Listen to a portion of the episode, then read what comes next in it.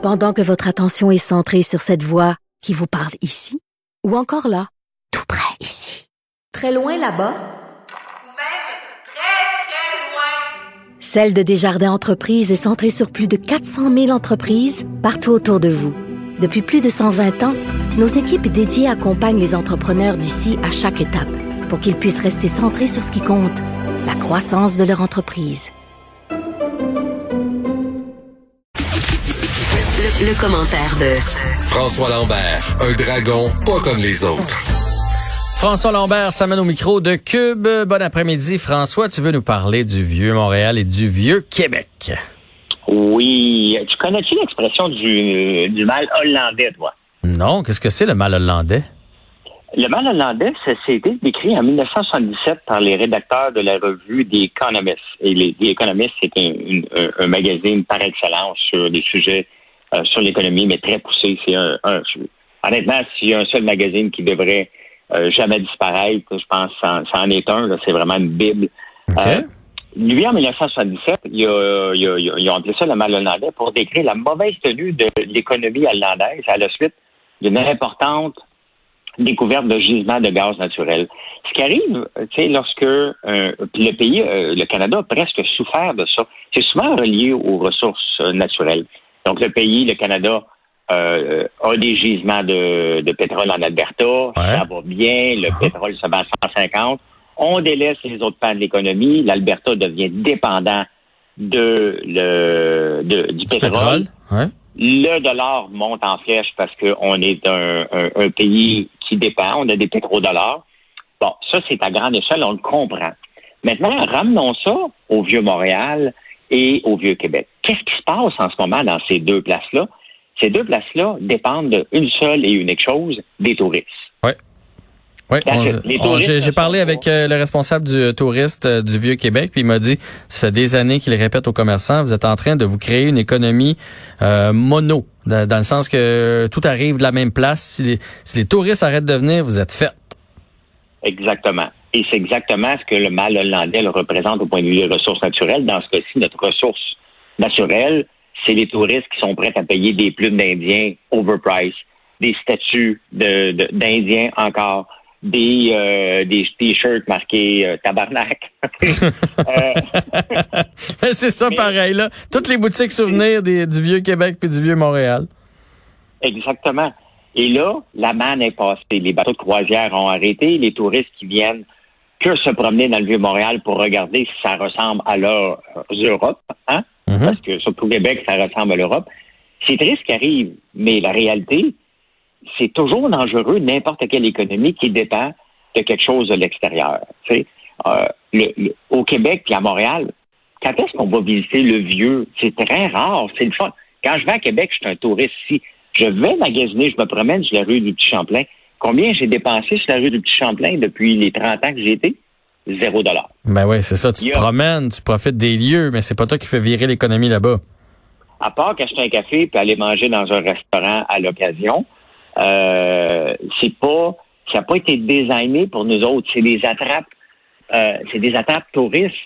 Et, mmh. tu sais, puis même la Gaspésie avait ce problème-là. À un moment donné, j'ai pas été depuis un bout, mais euh, durant l'été, ils montent leur prix pour les touristes et les non-touristes. Et ça, c'est toujours dangereux de de faire, de, de grimper les prix et d'avoir une économie. Tu sais, qu'est-ce qui aurait attiré les Montréalais d'aller là? Peut-être des choses normales, peut-être des boutiques. Je ne sais pas. OK, je ne peux, peux, peux pas trouver une solution aujourd'hui, mais je sais que ça ne m'a jamais représenté. Tu rentres là pour rien voir, rien acheter. La, la réalité, c'est que c'est triste parce que le Vieux-Montréal est à terre. Puis, c'est quoi la réponse à notre Valérie Plante, la mairesse aujourd'hui? On va mettre quatre cent mille pour mettre des terrasses sur la plage Jean-Cartier. Mais qui va y aller?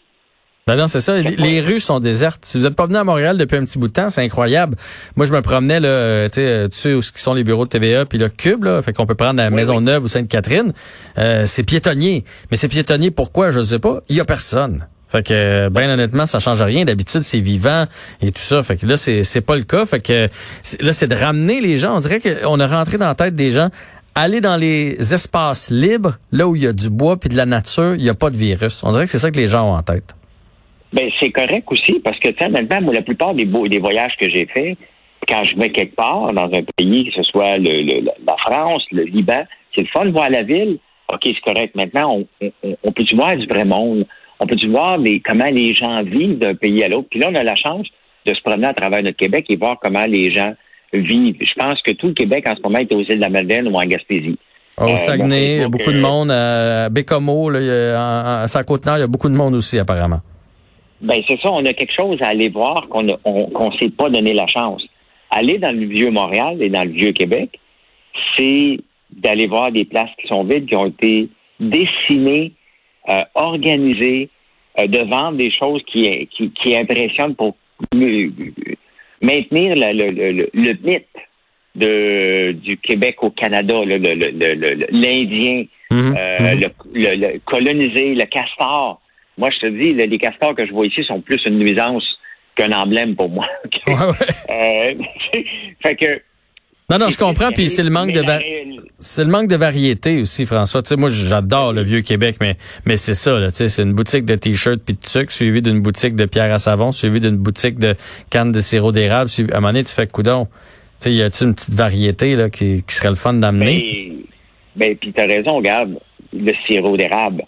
Le sirop d'érable, la canne, on ne va pas l'acheter là. On le sait qu'on est capable d'acheter une canne, c'est sept piastres et demi, huit piastres, le vrai prix d'une canne. Mm-hmm. Euh, on n'ira pas payer une bouteille vingt-cinq piastres. Il n'y a pas un Québécois qui va l'acheter. Le Français va l'acheter, cette bouteille-là, parce ouais. qu'il est mal pris, puis il a le goût de la ramener, puis il a peur qu'il n'y en ait pas à l'aéroport, il va se dire que c'est encore plus cher, ce qui est vrai.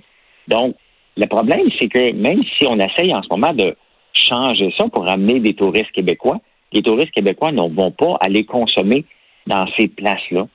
Il va falloir qu'ils se réinventent, mais la réalité, la réinvent, le, se réinventer pour ces commerces-là, ça veut dire probablement mettre la clé dans la porte puis quelqu'un reprend le loyer avec une autre idée.